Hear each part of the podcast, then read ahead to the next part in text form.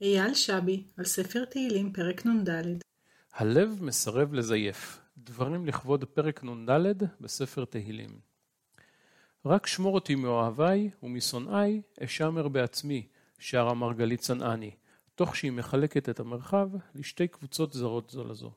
אלו שאוהבים אותי ואלו ששונאים אותי.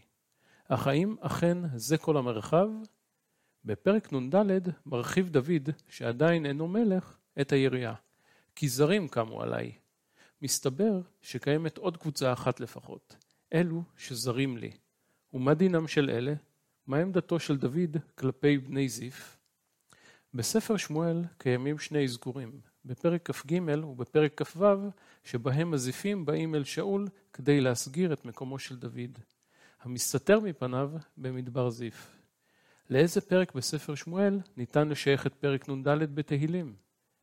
על פי פשט הכתוב והציטוט של דברי הזיפים, מדובר על המקרה הראשון, המתואר בפרק כ"ג. אם כך, מה גורם לדוד לחזור אל אותו המקום, אל מדבר זיף, אחרי שביקש מהקדוש ברוך הוא, בפרק של היום, ישיב הרע לסורריי, בעמיתך הצמיתם. כיצד הוא יכול לסמוך על הזיפים שלא יסגירו את מקומו שוב כעבור שלושה פרקים של מרדף בספר שמואל?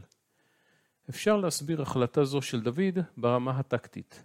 דוד משער ששאול המלך לא יעלה בדעתו כי דוד יחזור לאותו מקום שבו כמעט נתפס. ואפשר להסביר זאת גם ברמה הערכית, כפי שלמדנו במסכת אבות, והווה דן את כל האדם לכף זכות. בפרק כ"ג שבספר שמואל, דוד לא הוכיח לעצמו מעבר לכל ספק שאנשי זיף הם, הם שהובילו את שאול אליו. בפרק כ"ו דוד שולח מרגלים, שככל הנראה גילו מי הוליך את שאול פעמיים אל מחבואו של דוד במדבר זיף. משיצא המרצע מן השק, כף רגלו של דוד לא דרכה יותר במדבר זיף. לאיזו גישה אני מתחבר? לגישה המסבירה את פעולותיו של דוד ברמה הטקטית, או לזו הערכית?